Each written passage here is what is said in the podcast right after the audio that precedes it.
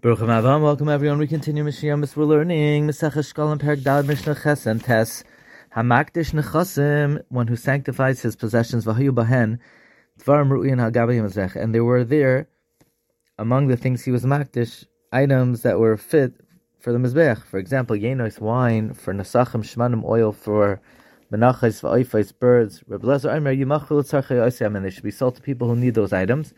V'yavi b'demein oilos, and with the value you should bring karbanos oila. Ushar nechasim yiplu lebedek and other possessions should fall to the bedek kabayis, as explained in the previous mishnayos. Mishnah tes achas l'shloishim once every thirty days, misha'arin es halishka. They would set the price for the wine, oil, flour of the suppliers, and for those thirty days the price cannot be changed. But if it goes down, then the suppliers have to give for the cheaper price.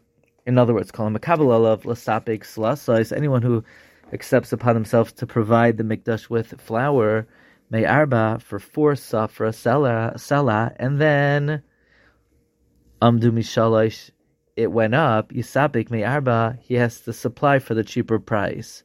However, Mishalish have accepted upon himself to supply soiles for three safra sela, amdu may arba, and then it goes down, Yisapik Mi'abri, he has to provide on the lower price. Sheyad Hekdesh al Hoyana. The price of Hekdesh is on top, meaning Hekdesh always gets the better deal. Vim his sliya soiles, if the flour became wormy, even after it was given to the gizbar, his sliya. The loss is on the provider. Vim hechmetz yayin, if the it, the wine fermented, hechmetz lai. The loss is on the provider and he, the provider is obligated to replace it.